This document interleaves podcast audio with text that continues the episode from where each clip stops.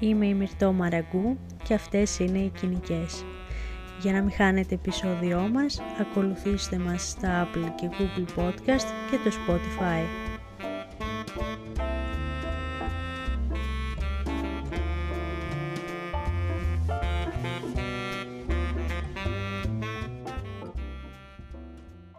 Παίρνω ως αφορμή και όχι ως κύριος θέμα κάτι που τελευταία γίνεται μεγάλος ντόρος γι' αυτό, το quiet quitting, δηλαδή τη σιωπηλή παρέτηση από τη δουλειά.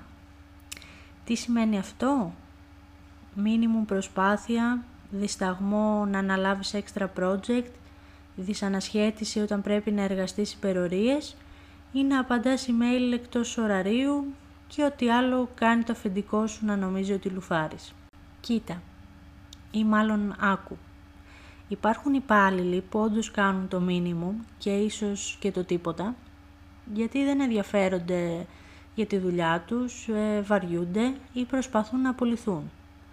Αλλά υπάρχουν και υπάλληλοι που επιδιώκουν ένα καλύτερο εργασιακό περιβάλλον, μια ισορροπία μεταξύ δουλειάς και προσωπικής ζωής. Δεν βράζουμε όλοι στο ίδιο καζάνι.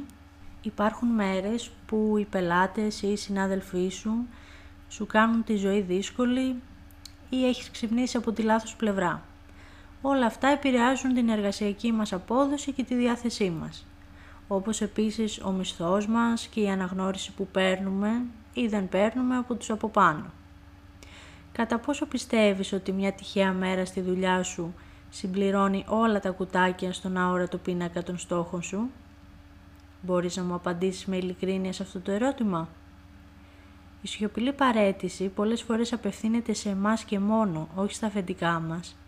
Στο ότι έχουμε παρετηθεί από τον εαυτό μας και τους στόχους μας. Φυσικά και δεν θέλουμε να εκμεταλλευτούμε τα αφεντικά μας, ειδικά αν είναι άψογα απέναντί μας. Ακόμα και σήμερα ακούω τη φράση «η δουλειά είναι δουλεία». Είμαστε σίγουροι σίγουρες ότι θέλουμε να συμπεριφερόμαστε έτσι στον εαυτό μας; Είμαστε σίγουροι σίγουρες ότι θέλουμε να σηκωνόμαστε κάθε μέρα από το κρεβάτι με τη σκέψη ότι πάλι θα σπάσουμε πέτρες μέχρι εξαντλήσεως.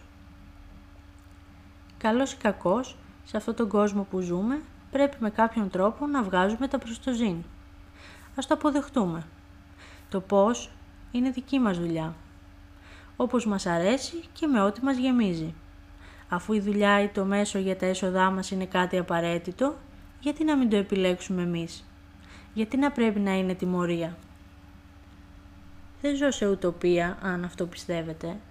Πίεση υπάρχει παντού και πάντοτε. Δύσκολες μέρες ξημερώνουν συνέχεια. Ακόμα κι αν είσαι κλεισμένος στο σπίτι ολομόναχος για ένα μήνα, θυμάσαι την καραντίνα, μια ανάποδη θα σε βρει. Μια κακή σκέψη θα καταφέρει να τρυπώσεις το κεφάλι σου. Ακόμα και αν έχεις βρει μια πηγή εσόδων που να γουστάρεις, δεν πρόκειται να γλιτώσεις από τέτοιες στραβές. Όμως ε, άλλη γλύκα έχει αυτός ο πόνος από τον πόνο του να είσαι κάπου που δεν σε εκφράζει, έτσι. Με άλλη διάθεση αντιμετωπίζεις τις δυσκολίες και εργάζεσαι με ζήλο ακόμα και εκτός ωραρίου. Πρέπει να υπάρχει μια ισορροπία μεταξύ της εργασιακής και της προσωπικής σου ζωής, έτσι ώστε να μην χάνει σημαντικές στιγμές ούτε στη μία ούτε στην άλλη. Και το πρέπει, εντάξει, το λέω με την καλύτερη ενέργεια. Κανείς δεν θέλει να καεί, αλλά δεν θέλει και να χάνει στιγμές από τα αγαπημένα χόμπι του. Πολλοί άνθρωποι του κύκλου μου εργάζονται εκτός ωραρίου Κάποιοι για να προλάβουν τις διορίες και κάποιοι γιατί έχουν έμπνευση και πάθος για αυτό που κάνουν. Πολλοί άνθρωποι του κύκλου μου επίσης δεν εργάζονται εκτός ωραρίου. Και οι δύο είναι συμπεριφορές σεβαστές και υγιείς, όσο φυσικά δεν επηρεάζουν ή βλάπτουν τον ψυχισμό μας και τους γύρω μας. Και μιας και μίλησα γι' αυτό, δεν μπορείς να ξέρεις τι κουβαλά ο άλλος μέσα του κάθε μέρα που έρχεται στη δουλειά, Όλοι προσπαθούμε να αφήνουμε τα προσωπικά μας στο σπίτι και να επικεντρωνόμαστε στην εργασία μας. Κάποιες φορές με επιτυχία, κάποιες φορές χωρίς επιτυχία. Από τους υπαλλήλους μέχρι και τα στελέχη. Το άγχος και η μαυρίλα μας κυριεύουν και ξεσπάμε γιατί είμαστε άνθρωποι. Όχι, οι millennials και οι Z δεν είναι τεμπέληδες. Ο τρόπος ζωής έχει αλλάξει. Πλέον οι περισσότεροι δεν περπατούν στο σχολείο ή τη δουλειά για τρεις ώρες μέχρι να φτάσουν. Δεν κυνηγούν τη λία τους στο δάσος για να έχουν κάτι να φάνε το βράδυ όταν γυρίσουν. Πρέπει να καταλάβετε επιτέλους τους νεότερους, αυτούς που λέγατε ότι είναι το μέλλον, οι σωτήρες του κόσμου. Όπως και εσείς είχατε δυσκολίες, έτσι έχουμε κι εμείς. Και εμείς περνάμε ιούς, και εμείς περνάμε πόλεμο, και εμείς περνάμε οικονομική και περιβαλλοντική κρίση. Αλλά τουλάχιστον έχουμε για παρηγορία την τεχνολογία, μέχρι να στραφεί και αυτή εναντίον μας.